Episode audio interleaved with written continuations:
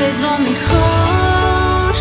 Somos libres en tu amor. Hola, ¿cómo están? Muy buenos días. ¿Cómo les va? Esto es Reconexión con Dios, un espacio para la reflexión con el toque de Dios. Y estoy muy contento, de verdad.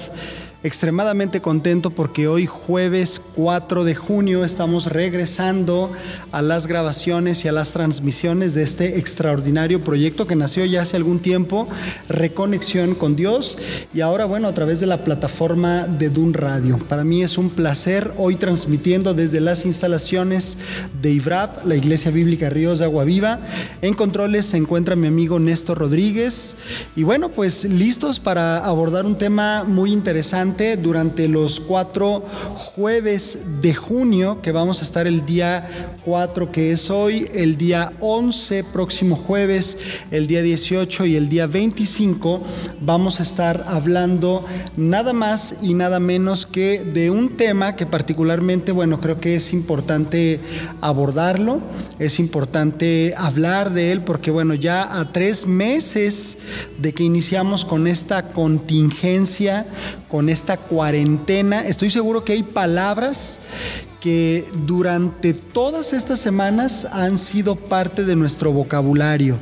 Por ejemplo, ya mencioné algunas, ¿verdad? Contingencia, ¿cuántas veces la hemos escuchado? Contingencia sanitaria, ¿verdad? Bueno, ya ahí le agregamos una palabra más. Cuarentena, bueno, no sé cuántas veces hemos dicho esto.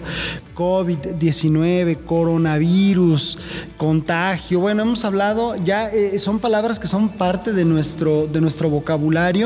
Y muchas veces estas palabras, bueno, han traído, o estas frases han traído cierta reacción y cierta intranquilidad y cierta preocupación en todos nosotros. No podemos desmarcarnos absolutamente de esta situación. Entonces, hemos decidido en DUN Radio, particularmente en el programa Reconexión con Dios, en el cual soy el titular, bueno, hablar de un tema que he titulado Nuestra fe en tiempos de pandemia, interpretando nuestros tiempos. Nuestra fe en tiempos de pandemia, interpretando los tiempos. Bueno, primeramente quiero decir que es importante, ya entrando de lleno al tema, yo creo que es sumamente importante que todos y cada uno de nosotros podamos realmente darle una lectura adecuada, particularmente en la iglesia donde me toca servir, donde me toca pues ministrar como pastor. He estado, pues bueno, mencionando, he estado de alguna manera pues hablando con nuestros hermanos, predicándoles sobre la importancia de interpretar correctamente nuestros tiempos. ¿Por qué? Porque bueno, se van a decir un montón de cosas. Y yo quiero partir de un punto importante. La caída del hombre representada en Adán y Eva y la maldición de la enfermedad, es decir, de sus calamidades y aún del final de sus días, pueden hacernos dudar de los propósitos eternos. Pero tenemos que partir de un punto bien importante. Si queremos darle una lectura y una buena interpretación, ¿qué es lo que nos ha dejado este tiempo de recogimiento, de cuarentena? Déjeme, le doy una idea central. Yo trabajo mucho con las ideas centrales porque creo que es lo que al final nos puede quedar como grabado y puede quedar ahí en nuestro corazón. Dios tiene cuidado de su pueblo en todo tiempo y su pueblo, por consecuencia, es agradecido. Voy a repetirlo. Dios tiene cuidado de su pueblo en todo tiempo y su pueblo es agradecido. Cuando hablamos bíblicamente de su pueblo, bueno, tenemos que hacer la división entre 2 pueblos. Uno de ellos es el pueblo elegido.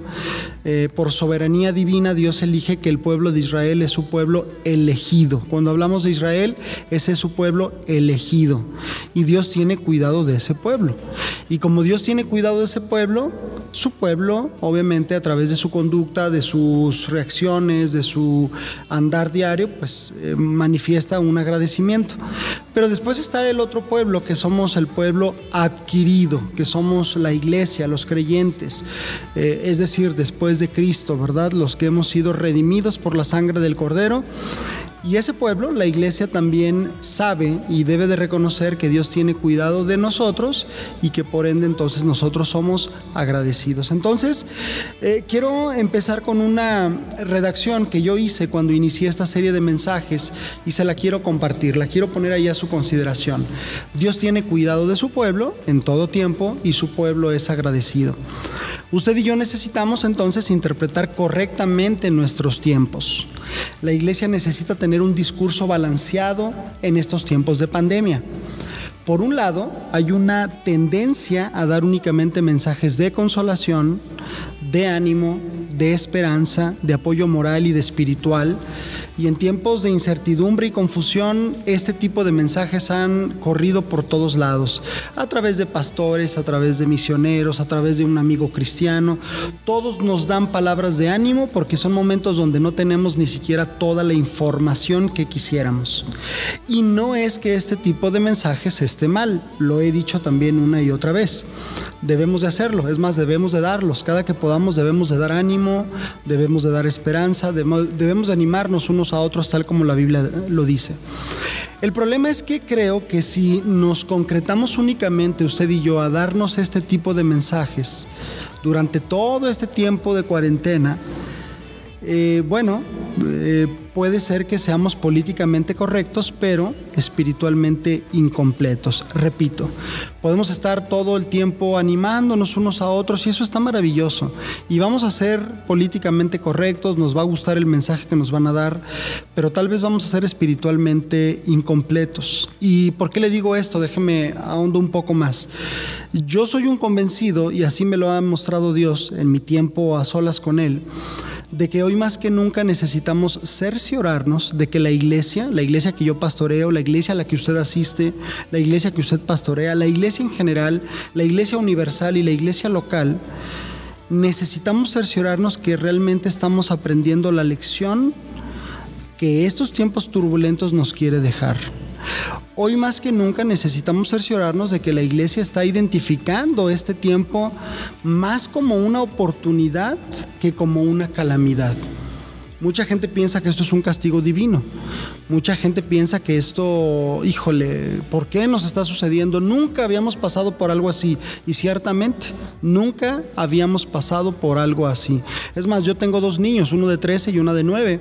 Y ellos me preguntan, papá, ¿qué onda con esto, verdad? O sea, ¿cuándo va a terminar? Porque para ellos es sui generis, es atípico, es algo anormal. Sale completamente de algo que ellos desde que nacieron conocían. Y usted y yo también. Yo tengo 43 años, jamás había pasado algo así. Ahora nos hablan de una nueva normalidad y esto me lleva a plantear tres preguntas que quiero poner a su consideración. Si usted me quiere escribir, mi teléfono es 3x3 821 3892. Lo repito, 3x3 821 3892. Si usted quiere interactuar conmigo respecto a esto que yo estoy hablando, nuestra fe en tiempos de pandemia, interpretando los tiempos correctamente. Le planteo tres preguntas que a mí me gustaría que usted pudiera contestar y si también gusta mandarme mensaje a mi correo particular rafaoropesa 76 arroba hotmail.com o rafa2306 rafa con ph rafaoropesa2306 arroba gmail.com. Hay tres preguntas que quiero poner a su consideración. La primera es: ¿qué es lo que Dios quiere gritar a través de esto? Si fuera como un megáfono que Dios tiene desde el cielo, ¿qué es lo que Él nos quiere decir? ¿Usted ya lo sabe? Esta es la segunda pregunta. La primera pregunta es, ¿qué es lo que Dios quiere gritarnos a través de esto? Yo soy un convencido que Dios no cree que esto se le salió de las manos, no cree que esto fue un accidente, no cree que esto le tomó por sorpresa. Sería absurdo pensar, si es que usted y yo creemos en un Dios soberano y todopoderoso, sería absurdo pensar algo así. Dios tiene el control de esto. Entonces, si Él tiene el control de todo esto, ¿qué es lo que Él nos quiere gritar a través de esto? Segunda pregunta, ¿usted ya lo sabe? ¿Ya descubrió qué es lo que Dios quiere hablarle a usted a través de este tiempo? Y la tercera pregunta, ¿le gustaría saberlo? Porque a lo mejor usted ya se convenció de las primeras dos preguntas, ¿verdad? Tal vez usted diga, bueno, sí, yo sé que Dios quiere decir algo y creo que ya lo sé, pero realmente no me gustaría saberlo en su totalidad. Mejor poco a poco lo voy descubriendo. Yo creo que necesitamos usted y yo estar interesados en lo que Dios quiere decirnos y enseñarnos. Quiero decirle una cosa más para terminar esta pequeña reflexión respecto a nuestra fe en tiempos de pandemia. Quiero confesarle, yo, pastor desde hace 14 años, quiero confesar que en medio de mi incertidumbre hubo días de confusión, olvidando algo que siempre he sabido, pero que a veces mi necio corazón, tal vez como el de usted o tal vez como el de algunos, también se niega a recordar. Es decir, olvidamos que tenemos un Dios todopoderoso, olvidamos todo lo anterior que le acabo de decir, que Dios tiene el control. Y después de tanto preguntarle a Dios, ¿para qué de todo esto? Porque se lo pregunté varias veces en oración. Señor, ¿para qué? O sea, ¿como para dónde vamos? Señor, ¿ya son los últimos tiempos? Señor, ¿ya vienes por tu iglesia? Es decir, yo tenía muchas preguntas, todas tal vez muy válidas, pero también todas desde una perspectiva muy limitada, ¿verdad? Muy, no sé cómo decirlo. Por eso digo, quiero confesar que en medio de mi incertidumbre y de mi necio corazón, yo le hacía muchas veces esta pregunta a Dios. Él ha sido tan bueno, ¿sabe? Él ha sido tan bueno, y no teniendo por qué hacerlo, lo hizo. Me ha mostrado dulce y cariñosa, pero también claramente que en estos días, si yo y todos los que profesamos un amor por Él no atravesamos este tiempo sin una nueva habilidad espiritual, es decir, sin una nueva cualidad de carácter adherida a nuestra personalidad, generosidad, dominio propio, perdón, orden, qué sé yo. Si a través de este tiempo no desarrollamos una nueva habilidad espiritual, si no atravesamos este tiempo adhiriendo no solamente una cualidad de carácter, sino un nuevo hábito espiritual que nos haya hecho crecer, sin una nueva visión o proyección espiritual, sin una decisión familiar importante, como por ejemplo, voy a abrazar más de ahora en adelante, ¿no? Creo que nos hemos dado cuenta de que esta frase era cierta, que se nos menciona en todos lados. Éramos felices y no lo sabíamos. Y yo creo que sí, ¿no? Nunca hemos valorado tanto un abrazo, nunca hemos valorado tanto una visita, nunca hemos valorado tanto un beso en la mejilla. Usted tiene que haber tenido que tomar durante este tiempo decisiones familiares, abrazar más, pedir perdón, perdonar. Usted y yo, si no hemos llegado a esta conclusión, usted y yo muy probablemente habremos desperdiciado tal vez una de las mejores oportunidades de nuestra vida. Escúcheme bien, esto, lejos de un tiempo de calamidad, es un tiempo de oportunidad. Esto es lo que yo he podido hasta ahorita. Digo, voy a ahondar más durante los siguientes mensajes, pero esto es lo que hasta ahorita yo he tratado de comprender, que Dios nos quiere gritar. Usted y yo necesitamos más que nunca interpretar correctamente lo que Dios quiere hacer y está haciendo en nuestros tiempos. Quiero cerrar este primer tiempo mostrándoselo todo esto que acabo de decir a través de una verdad bíblica que dice Moisés. Decía él en el Salmo 90:12, él, Moisés, el escritor del Salmo 90, dice: enséñanos a contar de tal modo nuestros días que traigamos al corazón sabiduría. Señor, enséñanos a contar de tal modo nuestros días que traigamos al corazón sabiduría. ¿Será que está siendo así en su vida y en la mía? Yo quiero invitarlo a que escuche una canción nunca más pertinente que hoy. Sí, una canción ya muy vieja. Sí, una canción muy impactante. Una canción que me impactó y me edificó y me partió en dos desde la primera vez que la escuché. Él es Marcos Vidal y se llama Buscadme y Viviréis. Más que nunca necesitamos usted y yo buscarlo. Esto es Marcos Vidal. Regresamos.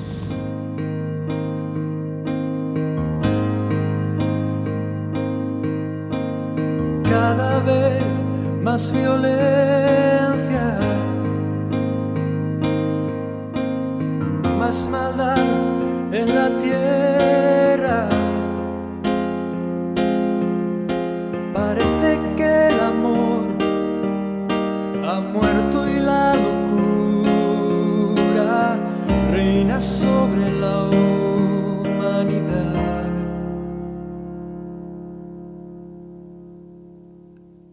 Jóvenes acabados,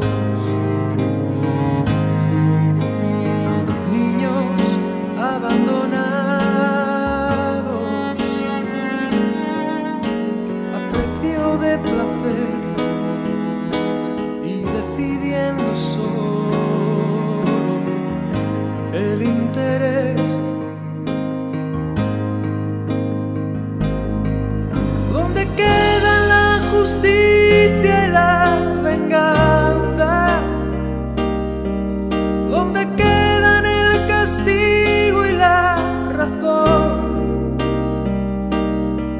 ¿Por qué callas tú, Señor, y nos olvidas? ¿Cómo puedes permitir tanto dolor? Dime dónde está aquel Dios, el Dios de Elías, que de vez en cuando se dejaba oír. ¿Cuánto tiempo tardará aún tu espíritu en venir?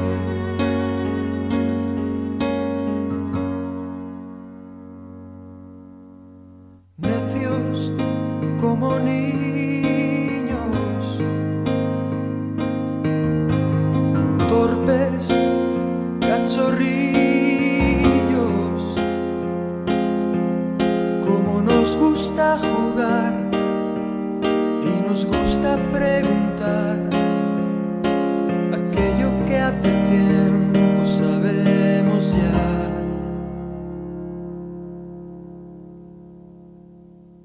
Dios aún sigue hablando,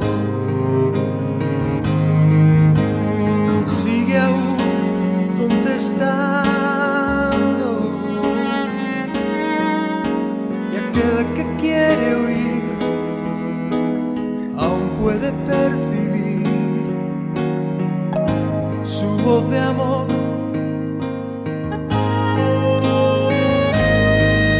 ¿Cómo puedo derramar yo de mi espíritu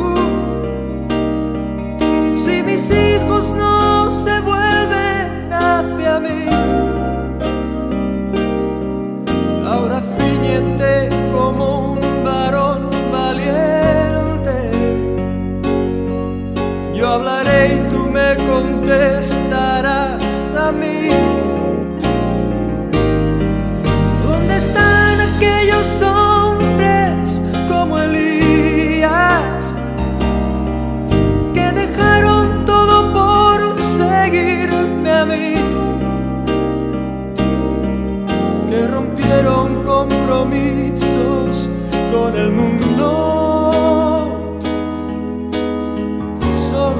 solo por agradarme a mí. ¿Dónde están aquellos tres que en Babilonia prefirieron ser quemados a ceder? ¿Dónde está aquel Daniel que me adoraba? ¿Dónde está la santidad de aquel José? Oh, ¿dónde está ese niño que mató al gigante?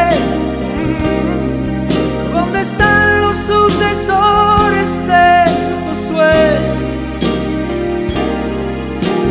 Están esas mujeres entregadas como Esther.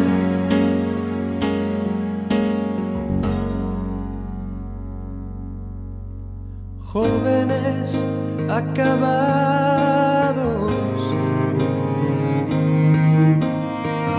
niños abandonados,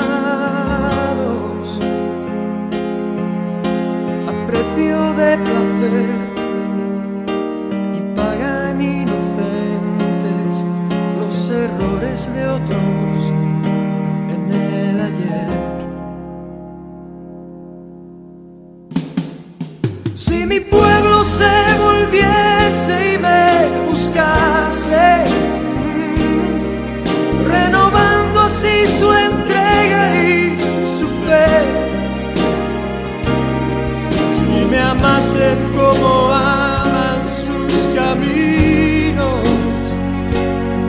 si olvidasen los rencores del ayer, oh, yo abriría las ventanas de los cielos y la tierra hoy vería mi poder. Mientras tanto aún repito como antaño, buscadme y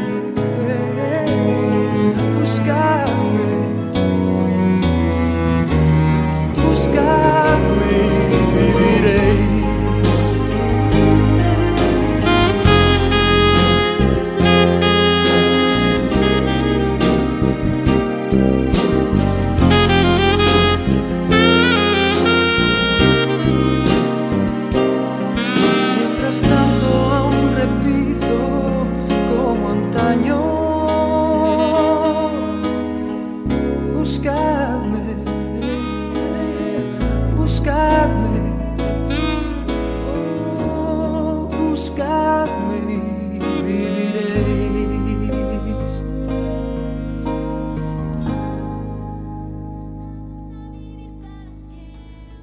Muy bien, esto fue Buscadme y Viviréis, un clásico de la música cristiana, un cantante español, Marcos Vidal, que interpreta magistralmente una canción que nos lleva a recordar precisamente eso, ¿no? Cómo es que, bueno, en esta canción Marcos, vamos a decirlo así, interpreta a, me imagino, un creyente que le está preguntando y cuestionando a Dios, ¿dónde estabas tú o dónde estás tú, verdad? Cuando el mundo sufre, y entonces cuando Dios contesta es cuando se pone bueno el asunto, ¿verdad? Y como que Dios pone las cosas en la real perspectiva, en la realidad, en el lugar donde deben de estar. Bueno, antes de mandar al corte musical, yo cerraba la primera parte de este programa hablando acerca de el Salmo 90, escrito por Moisés, donde Moisés dice: enséñanos a contar de tal modo nuestros días que traigamos al corazón sabiduría. Mire, de un tiempo para acá he tratado de estudiar la Biblia no de manera aislada, sino, bueno, este versículo lo había leído no sé cuántas cantidades de veces. Por ahí de algún momento lo posteé el día de mi cumpleaños, ¿verdad? Porque es uno de los versículos más recurrentes para ponerlo el día de tu cumpleaños. Enséñanos a contar de tal modo nuestros días que traigamos al corazón sabiduría. Pero tomó muchísima relevancia cuando entramos en este tiempo de contingencia, y entonces Dios empieza a hablarnos, ¿verdad? Y bueno, los días van pasando, y algunos días, no sé si a usted le pasó, pero sin poder salir de casa parecía que los días eran largos, ¿verdad? Y yo decía: santo Dios, ¿cuándo va a terminar esto? Que fue cuando empecé a preguntarle a Dios, hace ratito que yo le decía, ¿no? Dentro de mi necedad, preguntándole a Dios: bueno, Señor, ¿qué pasa con esto? ¿Cuánto va a durar? Queremos que todo sea en la inmediatez, ¿verdad? Bueno, ya está bien una cuarentena, pero ya se va a acabar, ¿verdad? Y la realidad es que Dios se toma su tiempo. Dios, pues lo que para nosotros es 1000 años, imagínense, para Él es un minuto, ¿no? Puede ser un segundo. Él no está sujeto ni a tiempo ni a espacio. Pero de tiempo atrás me he tomado en serio, he tratado de tomarme más en serio el estudio de la palabra. Y yo quiero hablarle un poquito del contexto del Salmo 90. El escritor de este salmo, ya lo mencioné, es Moisés. Y él también escribió el salmo anterior, que es el 89. Tienen de alguna manera como una continuidad, una hilación, ¿verdad? Si usted lee el 90 y luego se va al 89, va a entender más cosas. Si usted lee primero el 89, en el orden en el que está, y luego lee el 90, le va a dar muchísima claridad. Martín Lutero, uno de los reformadores, dijo acerca de este Salmo 90: de la misma manera en que Moisés representó y enseñó la ley, así lo hizo también este salmo.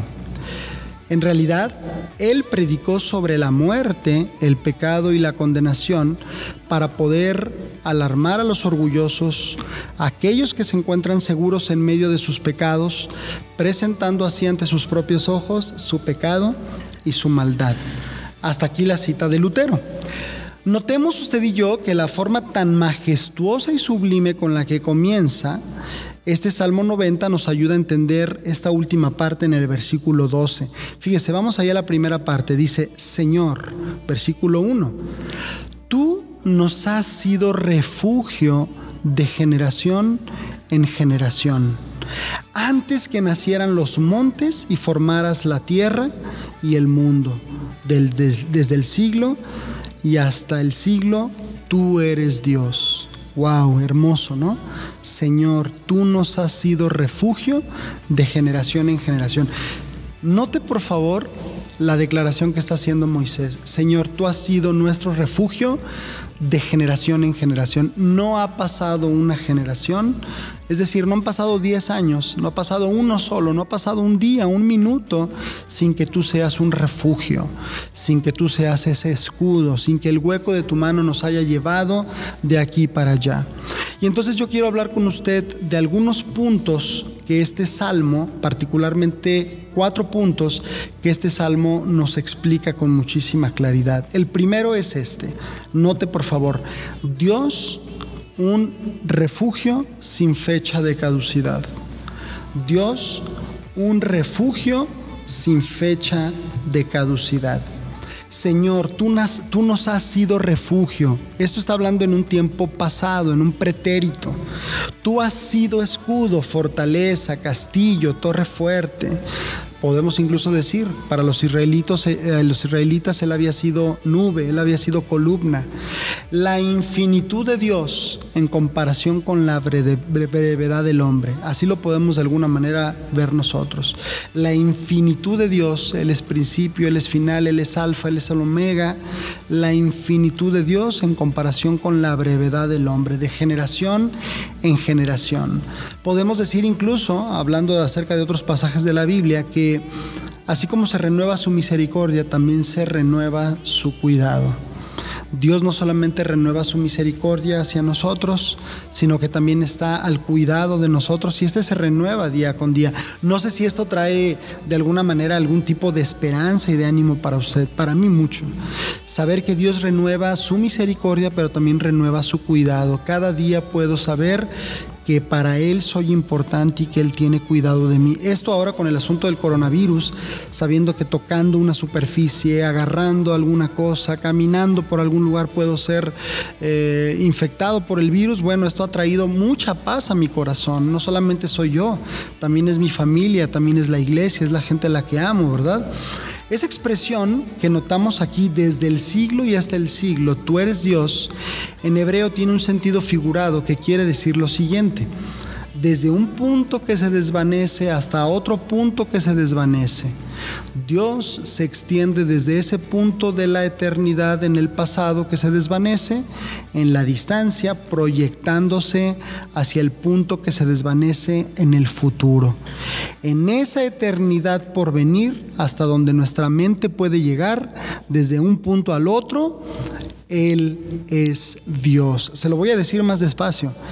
Desde un punto que se desvanece hasta otro punto que se desvanece, Dios se extiende desde ese punto de la eternidad en el pasado que se desvanece en la distancia, proyectándose hacia el punto que se desvanece en el futuro, en esa eternidad por venir, hasta donde nuestra mente puede llegar desde ese punto al otro, Él es Dios.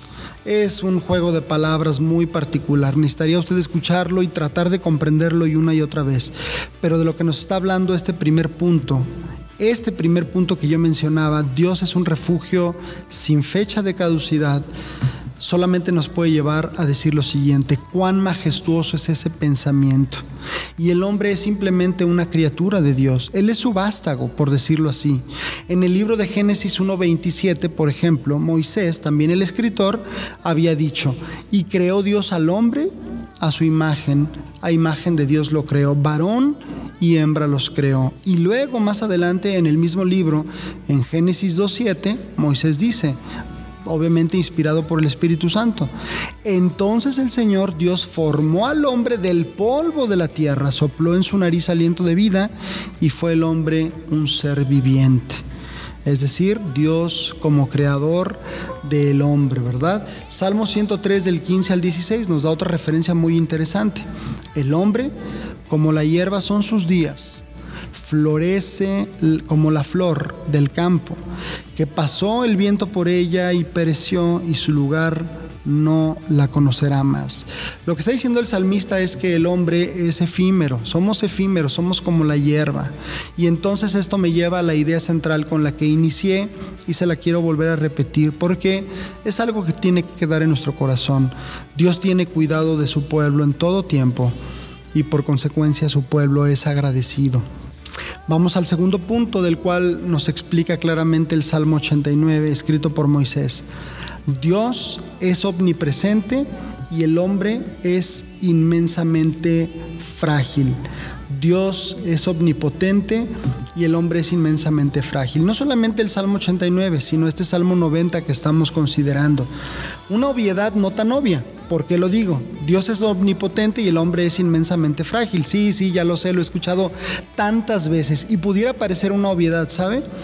Pareciera que lo es, pero pareciera también que esto suele olvidársenos con suma facilidad. ¿Por qué? Bueno, porque usted y yo hacemos planes, corremos, decidimos, y muchas veces todo esto lo hacemos sin consultar a Dios. En un video que grabé hace no mucho tiempo para un proyecto que hicimos, que hicimos durante el mes de mayo, que ha concluido, Inspiración 316, yo mencionaba acerca de cómo el hombre hace planes, pero Dios tiene el control de su vida, ¿no? Y es un pasaje que nos muestra ahí uno de los profetas en el Antiguo Testamento. Los planes son del Señor. Y yo mencionaba como un ejemplo muy claro, ¿no? Yo tengo una prima, por ejemplo, que se iba a casar en el mes de abril. Y bueno, ella tuvo que cancelar su boda. Tengo una persona conocida también de parte de una hermana de la iglesia que su hija iba a empezar un proyecto, un negocio, tenía ella todo, tuvo que cancelarlo. ¿Por qué?